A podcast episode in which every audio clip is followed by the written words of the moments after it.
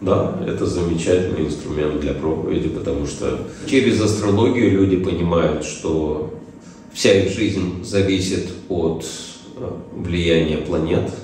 В конечном итоге у них к ним приходит понимание, что есть высшая сила, которая э, контролирует все это влияние. То есть они видят систему, да, потому что в астрологии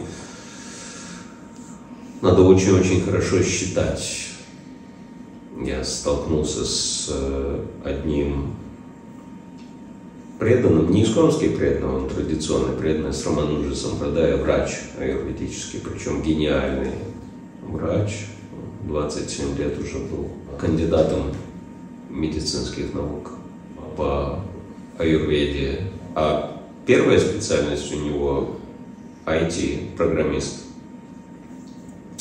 И когда он начал меня лечить, это было в Удупе, он сказал, что жалко, что там мало времени, я бы, прежде чем тебя лечить, составил твою астрологическую карту, чтобы точно знать, как правильно тебя лечить. Я говорю, а какие проблемы? Он говорит, ну на это нужно не меньше недели, чтобы составить карту. Я говорю, неделю? полно программ, то есть за несколько минут всю карту можно составить. Он говорит, нет, я не пользуюсь этими компьютерными картами, они ошибаются. Вот я сам все рассчитываю вручную. То есть он считает лучше, чем компьютер.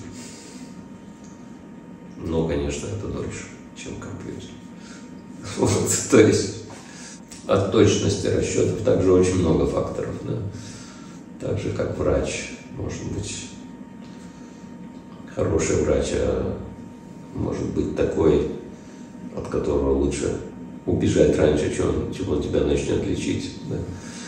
Достаточно, к сожалению, распространенное явление. Пока лечили, пока лечили. С астрологией то же самое. Надо знать, ну, насколько этот астролог компетентен, а, прежде чем следовать а, его рекомендации. Ну, на всякий случай лучше у нескольких астрологов проверить, что они скажут, для, прежде чем каким-то окончательным выводом приходить.